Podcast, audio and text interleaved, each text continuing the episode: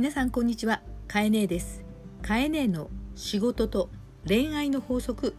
2020始まりました、えー、今日は2020年11月21日です、えー、3連休がスタートしていますけれども、まあ、今回は東京が本当にコロナが、えー、陽性者の数が増えているということでまああの検査をする人もね増えていますから、まあ、当然かもしれませんがそれでも増えているということは結局、まあ、街の中に、えー、無症状であっても陽性になっている人がたくさんいるという状態に今なっているということだと思いますので、えー、気をつけてくださいとしか言えないんですけれども実はですね、えー、言い訳をしますけれども、えー、カエネもこの放送、えー、ちょっと間が空いてしまいましたけれども、えー、と2週間前ぐらいかな一緒に会食をした方が、えーと、コロナの陽性になられましたということで、えー、ご家族も、えー、一緒に感染したからということで私の方に連絡がありまして、えーと、いわゆる濃厚接触という、まあ、立場になりました。えっと、初めてですね、まあ、その連絡を自分がいただいた時に、えー、今までこう頭の中でまた口でこうやって喋っていながらですね現実に自分が当事者になるって本当にあのいろんな発見がありました。なので今日はですねその体験も一緒に話しながらですね、えー、法則22身近なことをね楽しみながらっていう話に本当は持っていきたいので、えーと、体験を話しながらもですね、えー、目線は楽しくっていうところで、えー、法則22マイクロツーリズムという話をします。えマイクロツーリズムというのは、えー、身近なところ1時間あたりのところで、まあ、旅や観光したり楽しみましょうよっていう考え方なんですが、え、カエネもですね、え、こうしたさっきの濃厚接触者ということの体験を通じてですねいかにそうは言っても自分の気持ちをネガティブにせず、え、楽しく、え、または明るいもところに持っていくかという遊び方ということも含めてちょっと話をしたいと思います。えまずですね、え濃厚接触者としての体験なんですけれども、えカエネの場合は、えご連絡をいただいてすぐにですね、えその方がまあ発症をしたという時の会食した日から実はですね5日経ってたんです。まあそうですよね発症してご本人がま熱とか体調不良から、えー、と病院に行かれて陽性になったということでしたので、えー、そもそもですね発症していくのに時間がかかるわけですよね。なので私と食事をした時がもう5日前ぐらいでそこからご連絡をいただきましたと。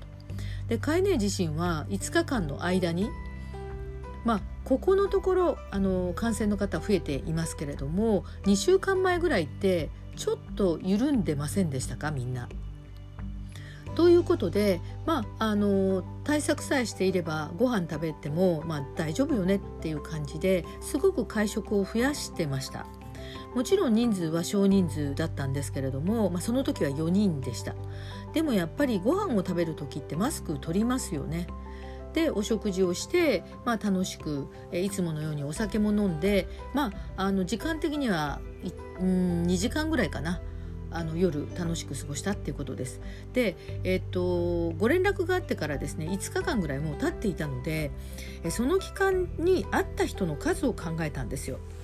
えー、会社にはたまたま、まあ、行っていなかったんですけれども、えー、それでも、えー、スタッフと外で打ち合わせをしたとか、えー、それから、まあ、時期的に少し緩んでたってこともあるので、えー、少人数で集まる少人数って言ってもですね10人ぐらい集まる会議に出ていたりとかそれから、えー、仕事柄会ねは研修とか講演みたいな仕事も多いんですけどずっとリモートワークをしていたのに、えー、そろそろいいんじゃないと、まあ、2週間前ぐらいははですねそういう計画がこう復活していてそれであの何人かの方々と、まあ、研修とかセミナーでも同じ会議室の空間の中でお会いをするというようなことがありました。でそれをこう頭数で同じ空間の中にした人を考えるとですねなんとまあ100人ぐらい行ったんですよ。めちゃくちゃ怖くなりましてもしもこれで自分が本当に陽性で決してそのあの私の前のこう、ね、連絡をくださった陽性の方に責任はないです。自分も一緒にいたってことが同じ責任ですし誰だってなりたくてなってるわけじゃないじゃない。だから私自身も自分の行動をすごく、まあ、反省しました。そして100人ぐらいからもっとになるかもしれないので、えっと、すぐにですね近場の病院に、まあ、ネットで調べて PCR 検査ができるところをすぐ調べましたそうしたらですね、えー、病院側から、えー、保健所に、えーと連絡が来て保健所からの経由の連絡が来ての人なのかえ自ら自分で連絡したのかによって、まあ、え保険が効く効かないがあると。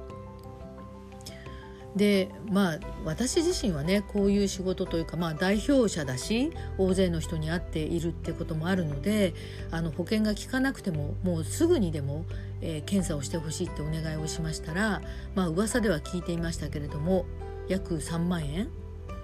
のあの検査費でした。でもうびっくりというかあの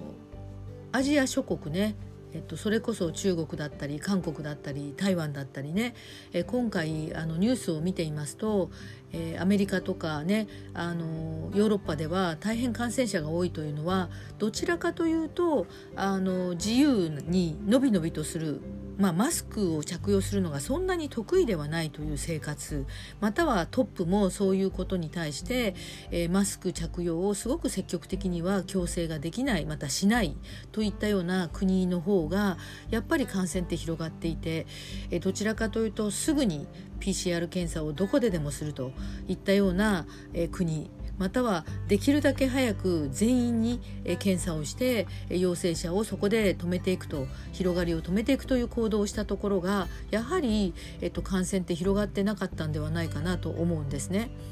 でそういう意味で日本ってもともと清潔感があってマスクをすることが、えっと、コロナじゃなくても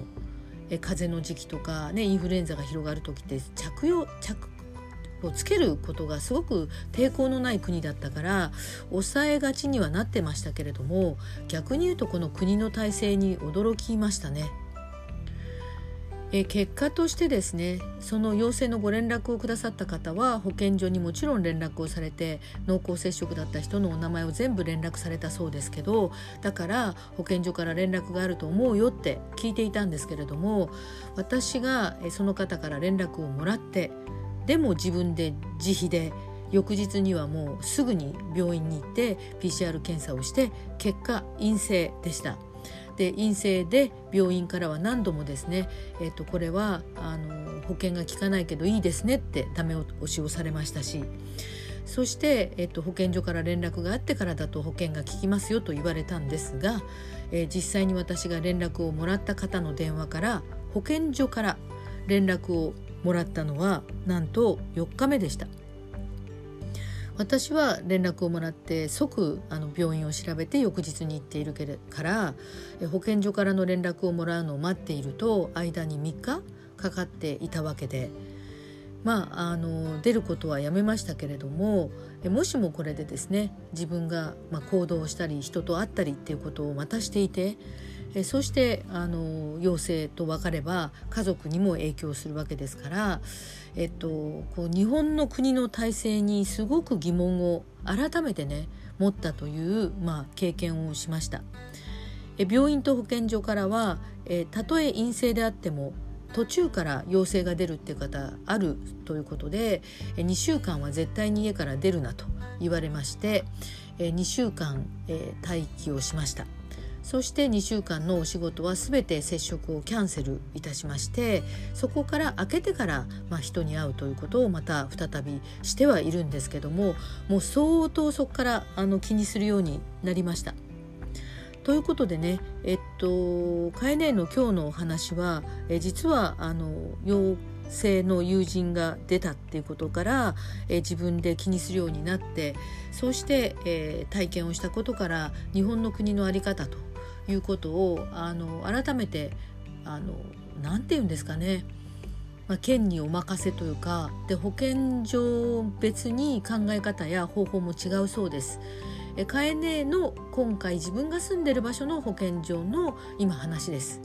でその後も、えっと、連絡をするのに保健所からはアドレスを電話からこう口頭でヒアリングされてえそしてメールでのやり取りだったのでえ決してこうなんかこうテクノロジー的にテックなこうとかまたはグループの LINE とかえプラットフォームがあるとかそういったような設備ではないんですよ。これが多分台湾とかねあの海外の特にアジアの皆さんの住まいであれば大変あの進化していてインフラ化されている健康に関するインフラということが整備されている国といかに日本がそういったことにいろんな意味で先進国であるはずでものづくりの国であるはずなのにこういったことが整備されてないんだなっていうことをまあ痛感しています。で、えー、タイトルと内容が違うかもしれませんが、えー、改めてですね、えー、身近なところで楽しもうねという、まあえマイクロツーリズムという言葉が最後に私届けたいんですけども、え自分の半径1時間ぐらいのところで、え空気を吸ったり、え人と会うよりもまあ本当に少人数で風通しがいいところで、えー、ご飯を食べたりまた寒くなってきますから、えー、そういう意味では自分で意識的に、えー、ちょっと服を着てもですね街の中でも、え大勢の人がいるところではないところを散歩するとか、え観光するとまあお願いとしてはですねかといって閉じこもるっていうのはやめようということをあのメッセージとして出したいんです。え人間はあの集団で人と話して生きていくことが得意なもう動物です。コミュニケーションができないってやっぱり辛いのでえ人を見るだけでも人が歩いてる姿を眺めるだけでも全然違います。え今日かえねはですね、え久しぶりに連休ということで、え代官山を歩いてきました。えスタッフにおすすめのお店を教えてもらってですね、えとっても美味しいという、えー、天ぷら屋さんがやっているお芋が乗っている、えー、アイスクリームというのをまず食べて、えー、結構あったかい日だったのでアイスクリームを食べまして、えー、天ぷら元吉さんというとこの芋っていうね、えー、ちょっと検索してみてください、えー、ソフトクリームにですね、え、お芋の天ぷらが乗ってるんです。まずこれを食べましてもう女の子ばっかりでした。そしてみんなが次々とあの写真を撮って写真を撮るコーナーがちゃんと作られていて次々みんな買った後にその場で写真を撮ってインスタ映えのコーナーがあってそこですぐ写真を上げてそしてここですね、えー、外側に、えー、とちょっと真向かいに公園があってそこの公園でみんな外に座って、えー、アイスクリームを食べていました。そして今度は体が冷えてきたのでお隣でチュンスイタンというですね、えー、台湾発祥の、えー、カフェえタピオカミルクティーの発祥のお店と言われているお店懐かしいもうタピオカも去年あれだけブームだったのに今年はそんなにあのヒットしてないと思われるかもしれませんがえ本来カフェメニューとして楽しめます。でお隣でこのえチュンスイタンさんでえあったかいちょっとえ麺類を食べてそしてタピオカミルクティーをえ飲んでえ周りの様子を見て皆さんの楽しそうな表情を見て、まあ、お散歩をして帰ってきました。えぜひですね意識的にマイクロツーリズムをあなたなりにして過ごしてください。明日はいい夫婦の日です。あなたにとって素敵な夫婦の日になるといいですね。では、えーと、長くお話をしましたけれども、えー、カエネの法則22マイクロツーリズム。近くを歩こう見よう。きっと新しい刺激がある。みんな次回もまた。あなたはすごい。あなたは素晴らしい。